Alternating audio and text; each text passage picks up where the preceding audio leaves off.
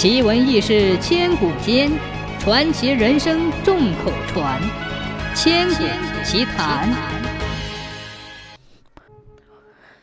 相传南天门上挂着一块大匾，上面写着“南天门”三个字，光芒四射，熠熠生辉。这三个字字体苍劲，笔锋挺拔，称得上是独一无二。据说这是东晋书圣王羲之所写。据说玉皇大帝曾传下圣旨，要修建南天门。天上的能工巧匠们搬的搬，垒的垒，画的画，雕的雕，叮叮当当，整整干了三年，方才竣工。只见这座门楼巍峨庄严，气势宏伟，脊檐上镶满了闪光发亮的珠宝，柱子上雕刻着吞云吐雾的玉龙，到处金光闪闪，辉煌灿烂。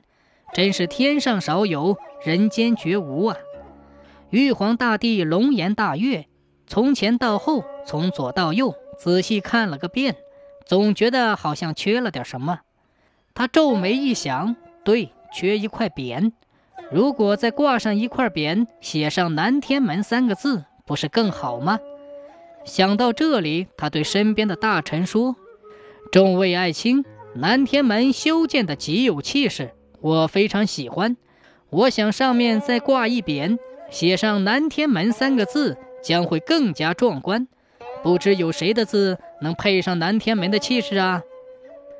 玉皇大帝的话音刚落，有一大臣跪奏道：“启奏陛下，臣知凡间有一书圣，名唤王羲之，极善书法，只有他的字才能配上南天门。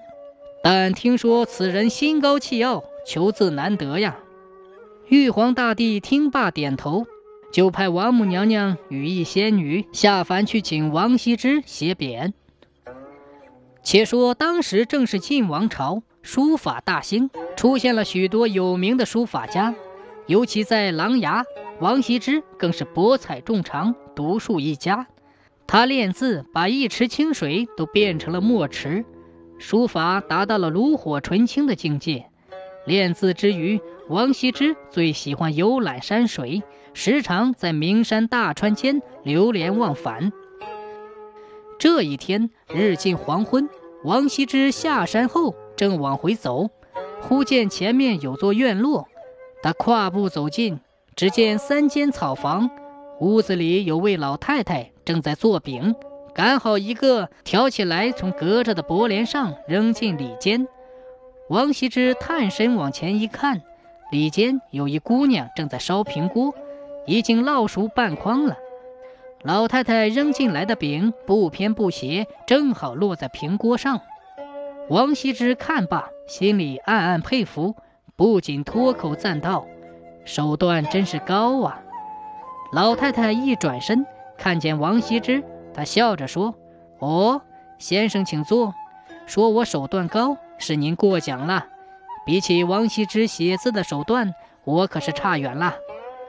王羲之听了，暗自好笑，就说：“其实王羲之的手段也没有什么高明，只不过是徒有虚名罢了。”老太太正色说：“先生，王羲之可是天下有名的书圣，你怎么说他徒有虚名呢？难道你的书法比他高明？”你可用吹轴在案板上书写“南天门”三个字，让我看看你比他强多少。说罢，将面粉在案板上摊匀，把吹轴递给王羲之。王羲之无奈，只得接过吹轴，一捋袖子，在案板上写下“南天门”三个字。只见笔锋挺拔，刚劲有力。